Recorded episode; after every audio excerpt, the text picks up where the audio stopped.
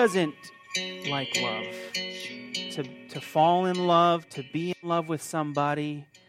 In fact, when we love, there's almost like a fulfillment in relationship when there's a demonstration of love between people. Last week, we talked about being part of God's family and how God demonstrated great love towards us by adopting us. And not just adopting us, but giving us an inheritance. A confirmation that it wasn't just that we were going to receive the benefits of adoption now, today, but we were going to continue to receive them throughout the future and into eternity. Love is a big deal. And John this morning is going to break down some of what that looks like for us and clear up. You know, uh, the English language, we only have one word to describe this love. Other languages have multiple. The Greek had four. We're going to clear up how to demonstrate love and what it should look like for us as believers. Or, I'm sorry, chapter 3, verse 10, John says, In this the children of God and the children of the devil are manifest. Whoever does not practice righteousness is not of God, nor is he who does not love his brother. Now, we talked about this a little bit last week. You know, the difference between being part of God's family. If you're not in God's family, then by default, what family are you a part of? The devil. The devil. Jesus said to people, He said, Your father is Satan. Very strong words. But we see as Jesus demonstrated love to everybody, remember we brought up Judas? How could Jesus know Judas was who he was and still love him? Because Jesus couldn't tell you, hey, you guys love your enemies without Jesus himself loving his enemies. It was a demonstration of what genuine love looked like. And I don't know about you guys, but I want to learn how to better love. And it starts, love starts uh, with those who are closest to us, even though it's the easiest. But it starts with those who are the closest to us, and it works its way out. So, the question that we have to ask ourselves today is what family do we want to be a part of? Do we want to be considered children of God, reconciled to God through Jesus Christ, or are we willing to be okay with being a part of Satan's household, who is the father of lies? This is what I see the world's definition of love is. What do you guys think the world's definition of love is? In one word, to describe it, it's a lie. Everything that you see that the world tries to attach to what love is, is a lie. God very clearly demonstrates this in Scripture. In fact, as Christians, we see love throughout the whole Bible, specifically in, you know, the Gospel of John and in the epistles that John wrote. He really wants people to understand this concept of love. So he starts off with saying, after we've talked a little bit about it, if you, are you guys, you know, children of God? Are you children of the devil? This is how it's manifest. Whoever does not practice righteousness is not of God, nor is he who does not love his brother. In this context that we're reading, what is righteousness? Doing what's right, right? That's what righteousness is. It's doing what's right. So if he says that we are to practice righteousness and righteousness is doing what's right, what's the right thing to do in, in the context that he's talking about? Loving each other. You want to be righteous? Love. You want to do the right thing in the situation that you're in right now? The answer is love. Loving others. The difference between the love of this world and the love that God gives us through Jesus in the Christian church is the world loves itself. We are to love others. That's a big difference. And taking the focus off of me sometimes is very difficult. Whoever does not practice righteousness is not of God, nor is he who does not love his brother. This is the message that you heard from the beginning that we should love one another, not as Cain, who was of the wicked one and murdered his brother. And why did he murder him? Because his works were evil and his brother's righteous. I really like the fact that John uses this illustration, particularly of Cain and Abel in Genesis, as a demonstration of somebody who's walking in love and somebody who's being motivated by the devil because it kind of clears some things up for us. This also reminds me of a concept that we see in 1 Samuel chapter 15 verse 22 when when the prophet Samuel is is delaying in, in going to Saul and Saul starts to offer sacrifices uh, before the appointed time when Samuel gets to Saul and, and he says to him, Hey, what are you doing? You, you are in sin. You didn't go about this process right. And Saul says, What are you talking about? I did everything right. I'm offering sacrifices. Isn't that what God wants? Samuel, Samuel's response was, God desires obedience and not sacrifice. When I'm looking at my life and I'm trying to distinguish if I'm genuinely loving somebody, I put it into two categories and I look at this example of Cain and Abel. Am I doing things as a motivation, uh, or, or I'm doing things in love as a motivation in obedience or a motivation of sacrifice? Do you know what the difference between obedience and sacrifice is? Obedience is responding to a relationship. Therefore, a demonstration of love is able to be manifest. Sacrifice is just doing something because you have to do it. See, Cain and Abel, one offered a sacrifice because of obedience to God. And that sacrifice, because there was genuine love involved, and God saw that it was a right relationship of obedience, he accepted it and he blessed him. The other, it was just a sacrifice. He still did the sacrifice, but it wasn't done in obedience. That's why his sacrifice wasn't received. And you guys understand this because you have relationships. You have love relationships with people that you want to love and you want to love you. And if it's a friendship, you know, I remember in, in going to Bible college in Hungary, uh, my, my first semester, they needed somebody to oversee the, the vehicle, the fleet of vehicles that they had.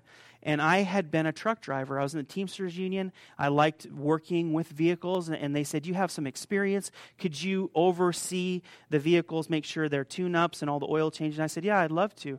My, my person that they gave me to help, my helper, um, was actually, interestingly for the story, was Grace's brother, Caleb. And Caleb, if you know Caleb, he's like a, a big teddy bear. He's a sweet guy. And for some reason, he, you know, I don't know what the, his motivation was, but for some reason, um, he, he liked me, I liked him. And every time he found out somehow that I liked Snickers, and every time that we would get together to start uh, working on a car, washing it, or whatever, he would go to the coffee shop and buy me a Snickers and bring me a Snickers. He says, Hey, I got this for you today. I'm like, Dude, who are you? You are one cool cat, and your sister's smoking hot you guys got a nice family going on. So I would eat my Snickers and we would talk. I'd make him clean. I'd sit in the car.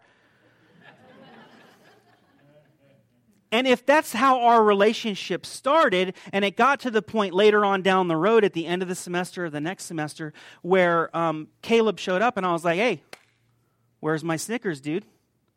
You started this thing with the right momentum, but now you're not bringing it anymore okay, Tim, I'll offer you the sacrifice, the peace offering, so that we can have a good friendship or a good relationship. Would I, if he was doing it in that sense, would I even want to continue to receive the candy bar?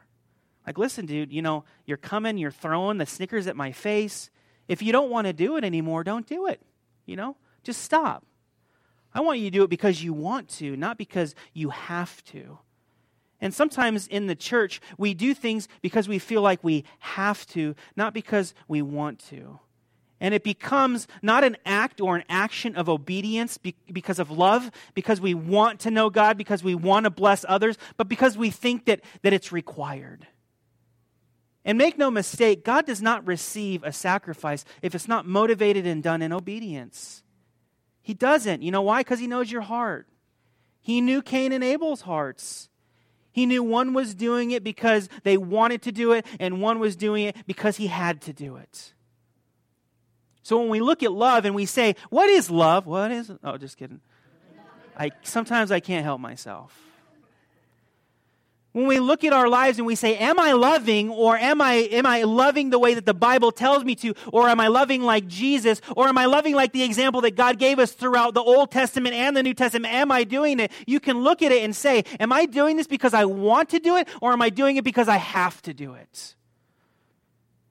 And those of you who are married know exactly what I mean. Because as you start to do things in marriage because you have to do it, there comes a point where your spouse is like, you know what, I'll, i want to do it myself. I want to do it myself. I don't know why you think that that you know you have to do this and you do it so so begrudgingly and, and I don't want that to be what the demonstration of our relationship is. When I tell my wife I want to do the dishes, she knows that I'm lying. she knows it she knows that if I do it anyway, that uh, it's probably motivated in, in uh, obedient love rather than sacrificial love because I, you know, I hate it. I hate it. I'll do anything else. What else do you want me to do? You know? So, the example that John is setting up for us right from the beginning, he says, You guys want to know what love is? This is the example that you received from the beginning. From the beginning, we see with Adam and Eve as well, when the beginning, beginning you guys have all of this stuff. I created this whole world for you. I, I, instructed you to be fruitful and multiply. I gave you one, one thing not to do, one tree. And people say, Why did God do the one thing, man? If God didn't give the one tree, then it would be a utopia. We'd still all be, be, you know, on cloud nine. Everything would be perfect. No, it wouldn't. You know why? Because without the one thing, there is no true demonstration of love. When there's no choice involved, then it's not real love. God says, I have to give you an opportunity to do right and do wrong because if I don't, then it's not going to be sincere, genuine love. We also read verses about loving without hypocrisy. You know, you can say that you're loving somebody or you can say that you're loving, but you can be doing it in a way that's hypocritical because it's more sacrificial than obedient love. And I don't want to be like that.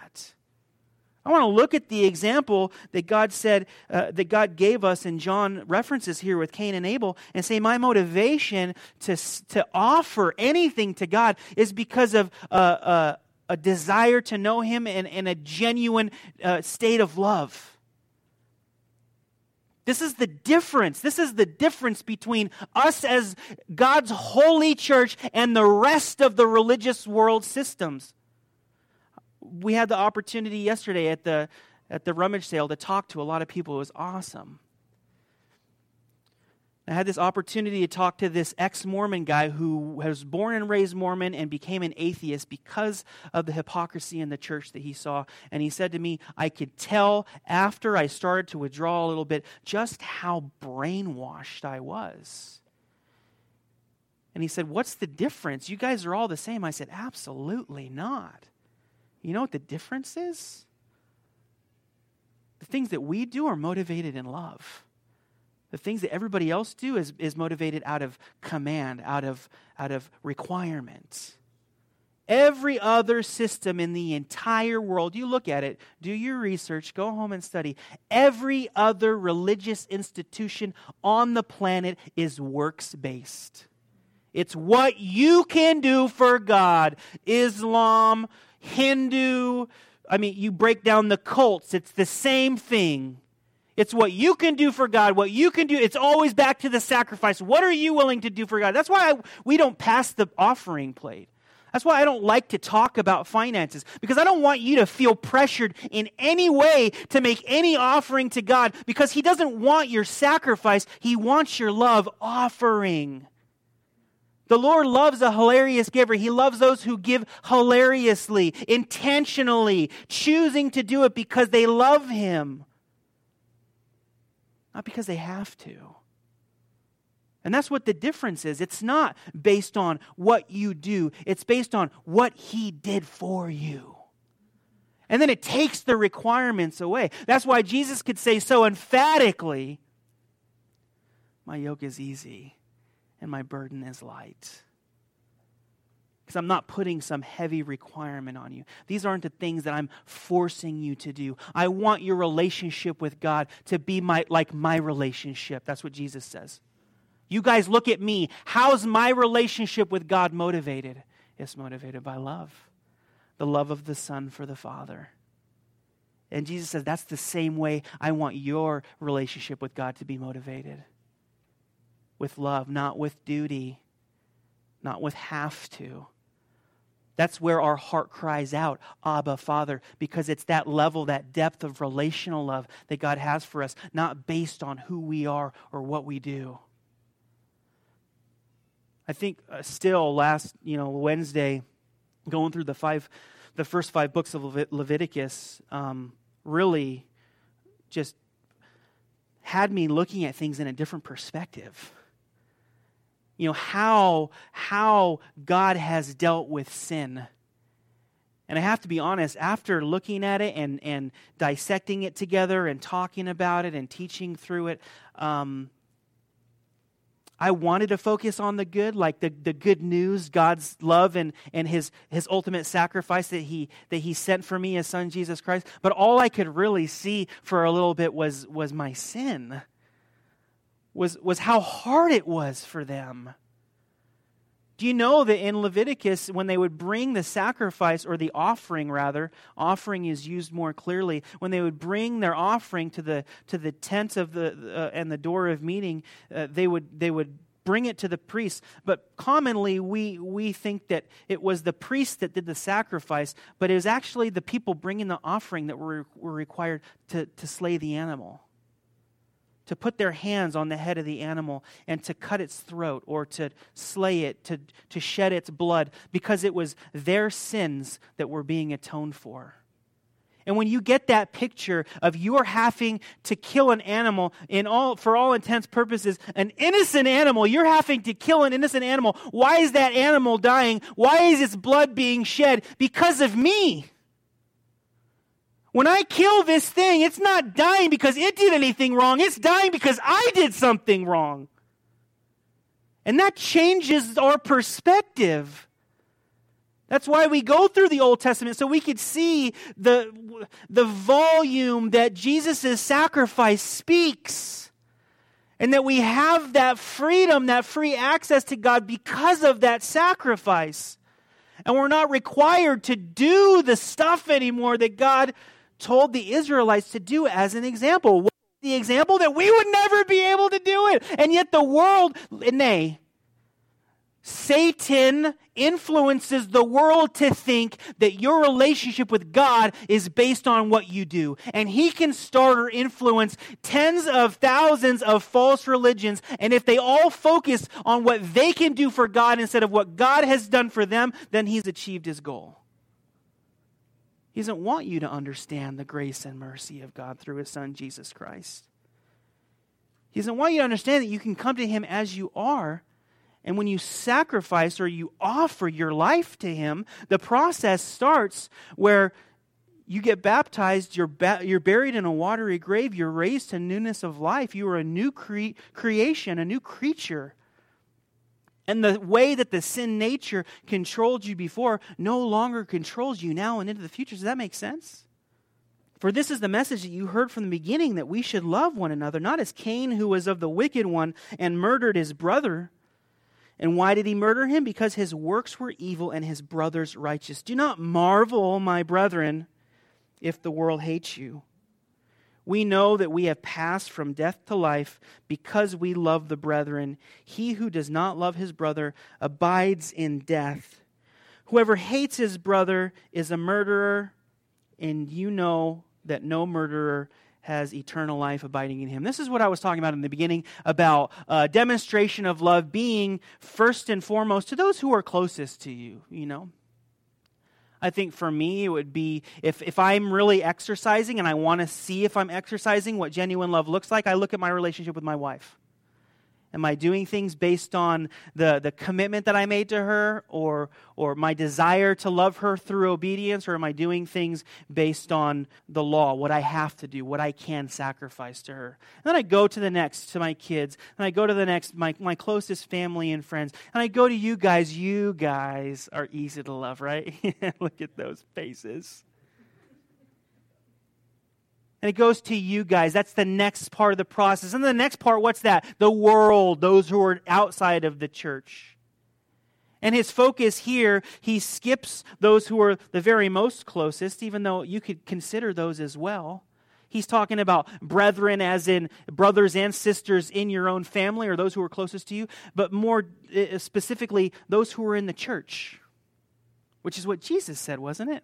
Man, John must have been hanging out with Jesus. Let's talk, turn to John chapter 13 and see what Jesus said about love that John references from the Old Testament and he also references from the New Testament.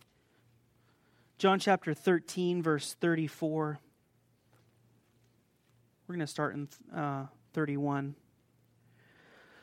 So when he had gone out, Jesus said, Now the Son of Man is glorified and God is glorified in him. If God is glorified in him, God will also glorify him in himself and glorify him immediately. Little children, I say I shall be with you a little while longer. You will seek me, and as I said to the Jews, Where I am going, you cannot come. So now I say to you, A new commandment I give to you, that you love one another as I have loved you, that you also love one another. By this all will know that you are my disciples, if you have love one for another. Question Who is Jesus talking to? His disciples. Correct. In fact, in First John, it makes the distinction the world's going to hate you. This is the difference of relationship. The world is going to hate you. Don't seek their approval or their love, but your, uh, your focus should be on loving those who are closest to you, loving your brothers. And then Jesus says in John chapter 13 that, that they will know you by your love for one another. Sometimes I think we all come together and we come to church, and it's mostly for our own benefit. It's mostly because I should go to church, or, you know, I like that shirt Tim wears, or, you know, whatever the case may be. There's some, some kind of motivation. But how many of us, the motivation to go to church isn't just for ourselves? Because we can expect automatically that we're going to get something from going to church. A, because God's going to speak to us. And B, if we're going to a, a right church filled with the Spirit, we're going to get loved on. And if that's what my expectation is going to church, not just because I have to, but because I want to be part of that process, part of that body, so that I can love other people, then the church is revolutionized. Because you see, for the most part, that's why a lot of people are involved in church, because it's something they should do. It's a difficult thing they're going through. Have you ever thought about this before? What about going, and I know we've, we've mentioned this before, what about going to church for somebody else? To love somebody.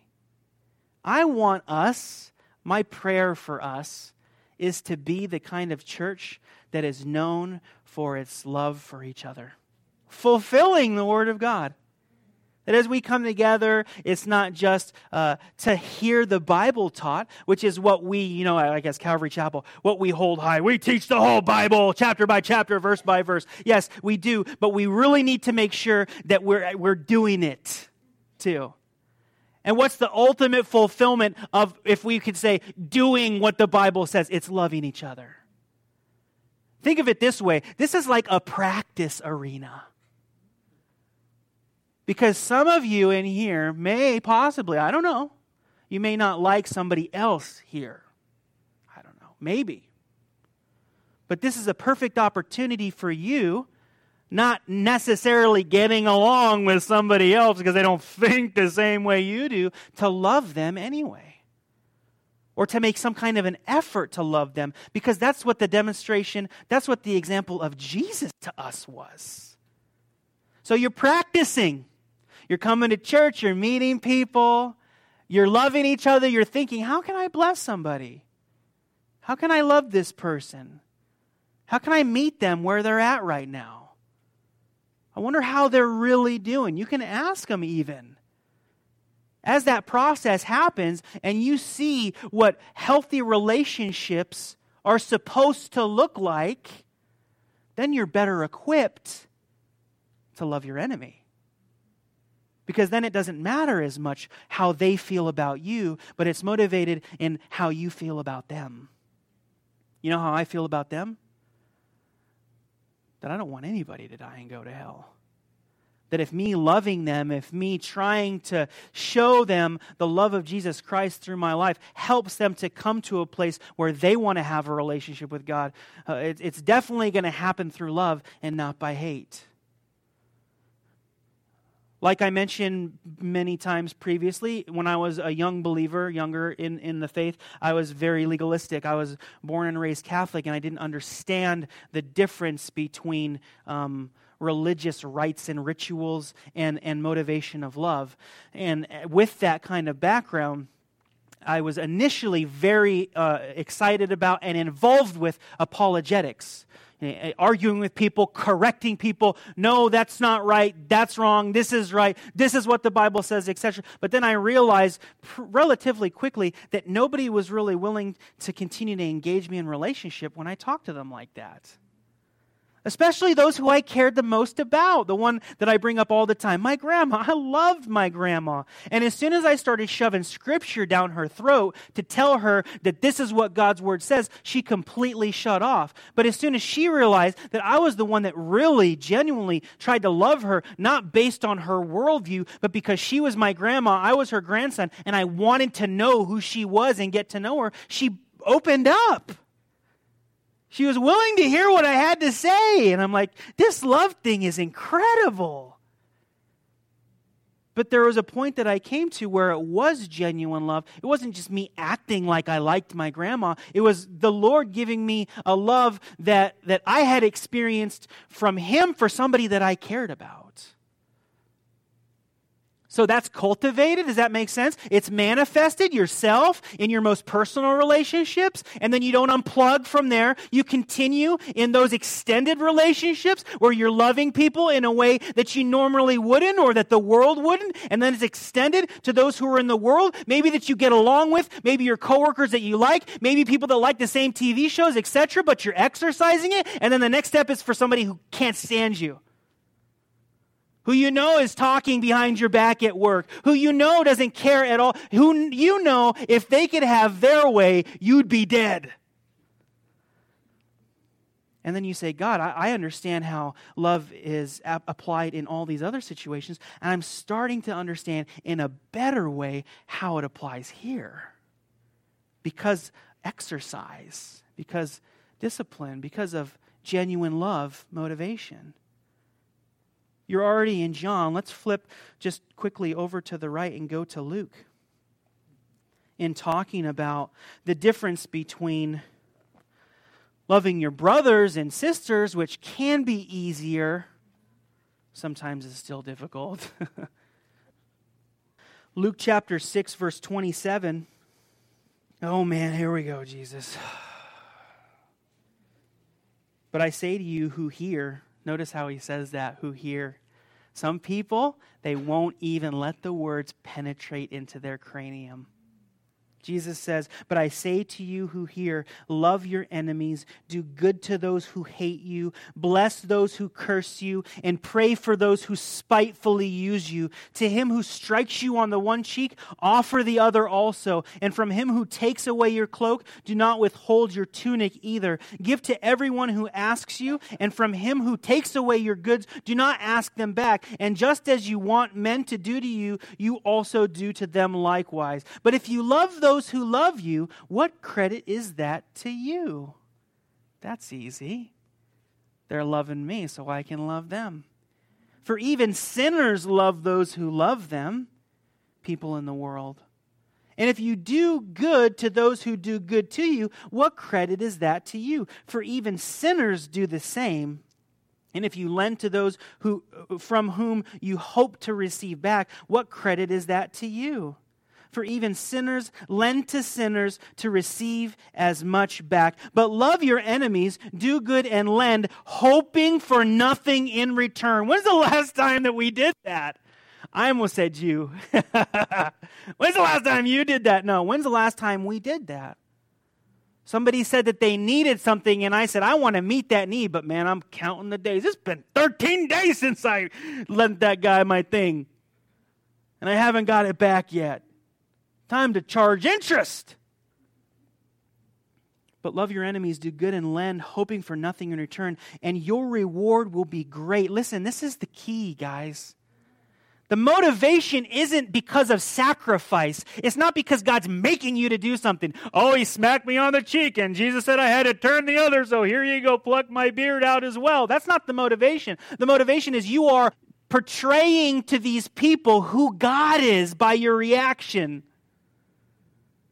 And this is the result. Your reward will be great and you will be sons of the Most High, for he is kind to the unthankful and, ev- and evil. Therefore, be merciful, just as your Father also is merciful. Judge not, and you shall not be judged. Condemn not, and you shall not be condemned. Forgiven, you will be forgiven.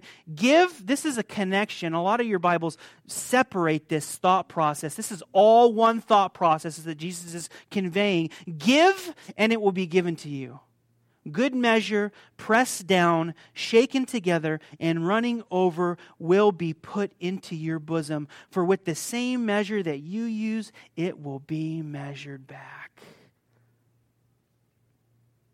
As you love people in the way that Jesus motivates and tries to exemplify how we should, the promise from God is that we are going to receive that and much more back to the point where we're not even going to be able to handle how much blessing God desires to give us. Why?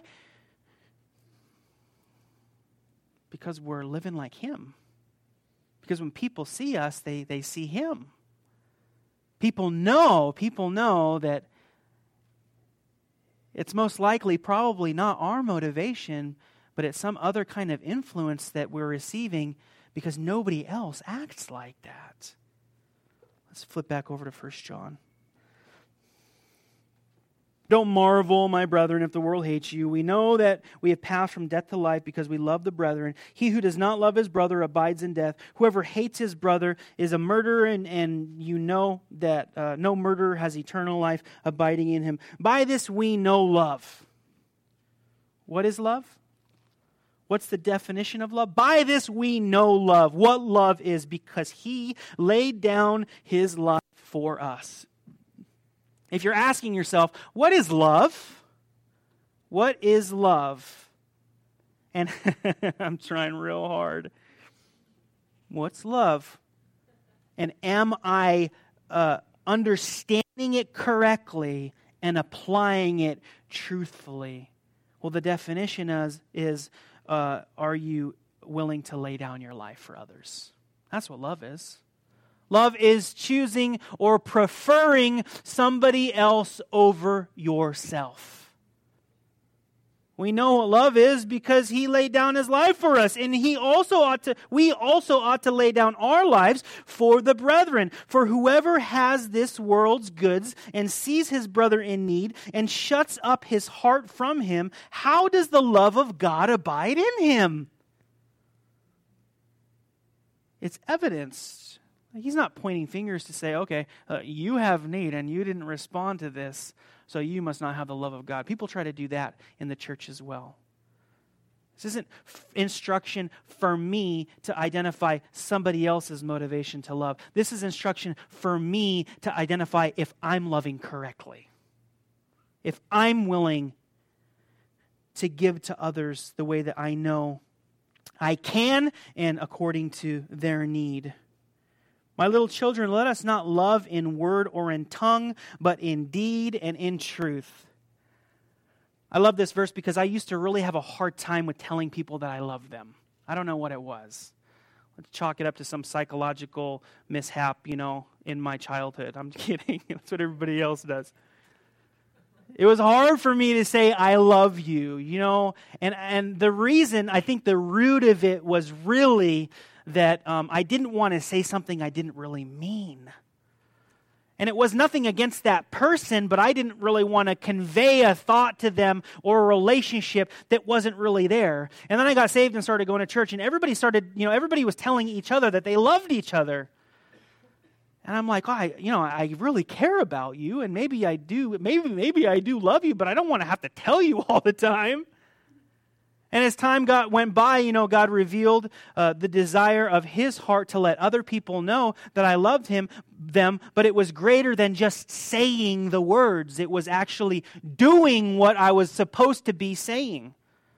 So I'd rather love somebody else or somebody indeed first before I vocalize that I, I love them because it needs to be paired with a demonstration, right?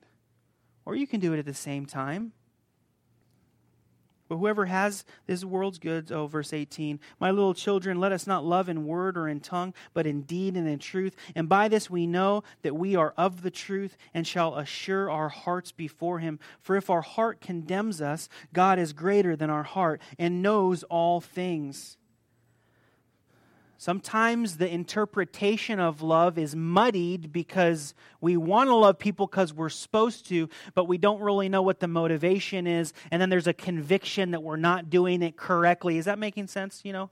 Like, as a Christian, you want to love people, but sometimes you don't feel like it, but you know you have to. And you don't want it to fall into that sacrificial compartment. You want it to be obedience. You want it to be out of a, a, a relationship with God.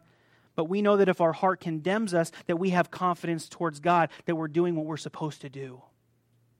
Because it's not easy to love people. It's not even easy to love those who are close to us sometimes. But when our hearts condemn us, God is greater than our hearts, and He knows what our motivation is. He knows what's motivating us to care for and love others. Beloved, if our heart does not condemn us, we have confidence towards God, and whatever we ask, we receive from Him because we keep His commandments and do those things that are pleasing in His sight. I love how He gives us a definition right off the bat. He says, You guys are keeping the commandments of God. And what are the commandments of God? And this is His commandment, verse 23, that we should believe on the name of His Son, Jesus Christ, and love one another as He gave us commandments commandments. You know why I like that verse so much? Because, especially in the world today, everybody wants to talk about love. It's okay. We can talk about love, but it's divorced from the Jesus Christ. See, to be a biblical Christian who has a right relationship with God, you're not just loving people because God tells you to love and that's it. It's because you believe in Jesus Christ as your personal Savior, and from that becomes a fruit of love where you love others. This is his commandment that we should believe on the name of his Son, Jesus Christ, and love one another as he gave us commandment. Maybe the motivation uh, to, to argue with God and say, God, why is my life not going well? I'm trying to do the right things. I'm trying to love people. I'm traveling around the world ministering to orphans and widows and all these people. You know, what, why am I not being taken care of? Or, or why am I not happier? Well, the question can be asked in, in the first place Are you doing it out of your own motivation? To love others, or are you doing it because of the relationship you have with God through Jesus Christ? Where it's a, it's a correct uh, it's a correct definition of what love is. Now, he who keeps his commandments abides in him, and he in him. And by this we know that he abides in us by the Spirit whom he has given us. So, the last thing that qualifies or able to show me if my loving is qualified before God is the testimony of the Holy Spirit in my life. By the grace of God, He does testify to me. Sometimes He testifies to the positive. Yeah, Tim, you're doing the right thing. Keep doing it. Keep loving people. Keep being like me. Sometimes the Spirit testifies to me of if I'm not doing it with the right motivation. Why are you doing this thing if you don't really love that person? If it's not a, a desire out of obedient love, if it's some kind of some kind of sacrificial love that you have to offer that isn't worth anything. Okay, Lord. Thank you. Because my heart can tell me one thing or another, but I can have confidence in God when the Spirit leads. I have that direction that I need And let's go back to the beginning again in closing. Our, our focus this morning in John chapter 1 John chapter 3 wasn't just to talk about love in general and the love of the world or loving our enemies or any of those things we read about that, that are connected, that, that, that we can have a better understanding of what love is, but it's more directly connected to you guys loving each other. It's, it's, it's me loving you, you loving me, us loving each other. So that by going through that process and, and desiring to love each other in obedient love that the Father, that the Son showed to the Father, that His love would be manifested in this place, in our body, and they would know us by our love for Him. Let's pray. Father, we pray that you would give us that discernment by your Holy Spirit that you've given us as a gift. Give us that discernment on how we can love more genuinely, when we're loving in hypocrisy, how we can be better examples of the love of Jesus, especially in this context.